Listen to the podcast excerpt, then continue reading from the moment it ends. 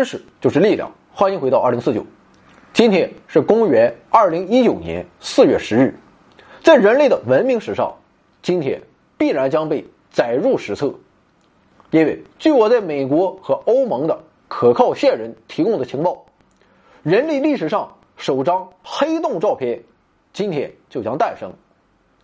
在过去的一个世纪中，黑洞从未像今天这般触手可及。这由爱因斯坦理论所预言的，令一代代天文学家、好莱坞场景设计师以及全人类无比着迷的宇宙中最神秘的天体，它的真面目终于要呈现在世人面前了。面对这样一个超级大新闻，二零四九这个三年不追任何热点的纯娱乐节目，也不禁骚动了起来。欢迎收看大型娱乐节目《回到二零四九之》。黑洞时代，捕获黑洞处女照。当然了，我们的节目制作肯定是在今天之前，所以我现在也不知道黑洞它具体长啥样，但我至少可以肯定，它肯定和可爱的黄博士大相径庭。其实，就算黑洞照片已经出来了，我们也没啥可说的，因为那时我们唯一所能做的，便是带着敬畏去欣赏，然后。赋予他两个字的最高评价，我操！所以今天我们就来聊聊他这个黑洞照片他是怎么获得的。可以说，要给黑洞照张相，着实让人类大动干戈一场。执行本次任务的是一个名为“世界世界望远镜”的项目，用剑桥大学教我的标准伦敦腔说就是 “Event Horizon Telescope”，简称 EHT。共有近百名科学家、工程师和技术人员参与其中，调动了散布于北美洲、南美洲、欧洲、大洋洲和南极洲的十三个天文台的力量。而本次任务所针对的目标，便是位于银河系中心的人马座阿尔法黑洞。这哥们儿距离地球约二点六万光年，质量约为二百六十万倍太阳质量，直径约为太阳直径的二十倍。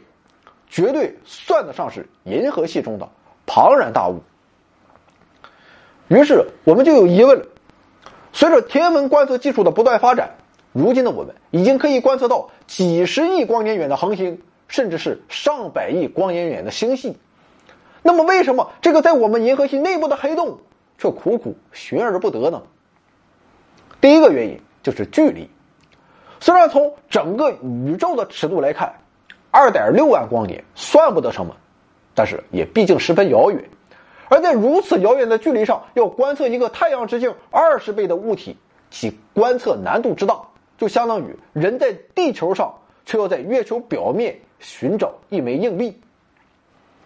不过，距离还不是我们唯一的障碍，最大的困难其实是拍摄对象本身。黑洞它是黑的，而太空背景。也是黑的，也就是说，我们要在黑色的背景中寻找一个黑色的小圆点那么这种难度之大，就好比是在一千张吴亦凡的照片中找到我的照片一样啊，能累个半死，因为实在没有什么区别。用专业一点的话讲，就是它没有对比度可言。那么除了以上这两个难点之外，也和其他大多数黑洞一样，人马座阿尔法周围还存在着大量的尘气云。他们就如同一张大幕，把舞台遮挡的严严实实，挡住了我们的观察视线。当这些困难叠加在一起的时候，人们曾经一度以为，要想看到黑洞的真身，除非我们亲自去一趟，否则这个愿望是无法实现的。不过，人类从来都是不信邪的，于是 EHT 项目准备迎难而上，有困难要上。没有困难，制造困难也他妈要上。当然了，目前任何一台天文望远镜都不具备拍摄黑洞所需的超高分辨率，所以天文学家调动了位于世界各地的十三个天文台，并使用了一种复杂的方法，这就是干涉测量法。这个方法那真是不知道高到哪里去了。尽管大多数望远镜都只能被动的接收来自太空的光信号或无线电信号，但是我们可以通过结合两个望远镜的图像，造就直径任意大的虚拟望远镜。这个虚拟望远镜的直径就等同于两个望远镜之间的距离。比如说，通过两个相距一千千米的望远镜，我们就可以造就一个直径一千千米的虚拟望远镜。而一个望远镜的直径越大，其分辨临近两个点的能力就越强，所以获得的图像也就有着更多的细节。那么，通过这样的方式，EHT 项目便可以创作出一台镜片直径相当于地球直径的巨型虚拟望远镜。而这也是目前我们所能达到的极限。之后再通过所谓的干涉测量法，对不同望远镜所获得的电磁波一通折腾，又是什么相长干涉，又是相消干涉的啊？具体怎么搞的，那我也不知道。总之，这样就可以获得黑洞的图像。这么看来，其实两个天文天文台它就够了。那么 EHT 项目。又为什么要调动位于世界各地的十几个天文台呢？答案是，这是为了确保每时每刻都至少有两台这样的巨型望远镜对准黑洞。不过遗憾的是，即便创造出这样一个巨大的虚拟望远镜，我们也无法观测到黑洞本身。这是由黑洞的定义所决定的。由于任何光线都无法逃脱黑洞的引力。所以黑洞在理论上是无法被看到的。那么既然看不到黑洞本尊，那么人类他还折腾个锤子呢？其实这不重要，换个角度去思考就明了许多。黑洞在理论上是看不到的，那就是看不到的。所以不管它是长成黄博士的样子，还是潘博士的样子，我们对此都不关心，因为这是在我们目前的理解力之外的东西。由此一来，我们只要确定出黑洞的轮廓，那就可以了。轮廓一经确定，中间的部分那就是黑洞。打个十分不恰当的比方，我又爱上了一个女孩，但这次有点不顺，我无法得到他的心，那么怎么办？简单，我退而求其次，先得到他的身体，至于他的心啊，我就慢慢跟你耗，说不定哪天我知识水平提高了，你的心我也照样拿下。啊我是渣男，我怕谁？我可是身经百战了。对于 EHT 项目来说也一样，虽然无法观测到黑洞，但是我们可以通过观测黑洞的事件世界，从而锁定黑洞。而事件世界正是我们可以靠近黑洞而不被吸进去的最近距离。那我们又该如何观测到黑洞的事件世界呢？答案是通过它外围的尘气云。有些时候，黑洞外围的尘气云会离黑洞太近，于是，在黑洞强大引力的作用下，气体便开始围绕黑洞旋转，并形成了一个物质盘。盘中的气体因摩擦而被加热，从而发出强烈的辐射。气体的旋转速度会越来越快，直到穿越世界世界，永远的消失在黑洞之中。而世界世界望远镜所要观察的。正是那些围绕着黑洞轮廓的蝶形光环。当然了，观测到这个光环也不容易。观测恒星或者星系，我们可以直接通过可见光，但是我们要观测的这个光环却被黑洞外围的尘气云所遮挡，所以可见光这条路它就走不通了。好在幸运的是，围绕黑洞旋转的气体光环不仅可以发出可见光。还会辐射出大量的 X 射线、紫外线，甚至射电波。在这些不同性质的电磁波中，射电波就有着穿透尘气云的能力。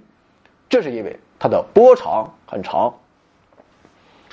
我们可以设想一下这样一个场景：通常情况下，海浪都会拍打在沙滩上，但是在发生海啸的时候，海滩就无法挡住巨浪。浪头会越过海滩，直接对内陆施加打击，而射电波穿越尘埃屏障的原理则与此类似。射电波的波长介于几毫米到几厘米之间，远远大于尘埃微粒和气体分子，所以射电波可以轻松的穿透它们，继续向外传播。所以，为了拍摄黑洞的照片，天文学家要做的。就是通过 EHT 来收集毫米级波长的射电信号，那么如此看来，即便是拍摄事件世界，天文学家所获得的也并不是传统意义上的照片，而是一幅射电图像。不过我们也不必失望，因为射电图像也可以像光学照片一样美丽。天文学家会将各种颜色赋予不同波长的电波，从而将其转化为可见光图像。这与我们站在黑洞近旁所观察到的景象并没有什么不同。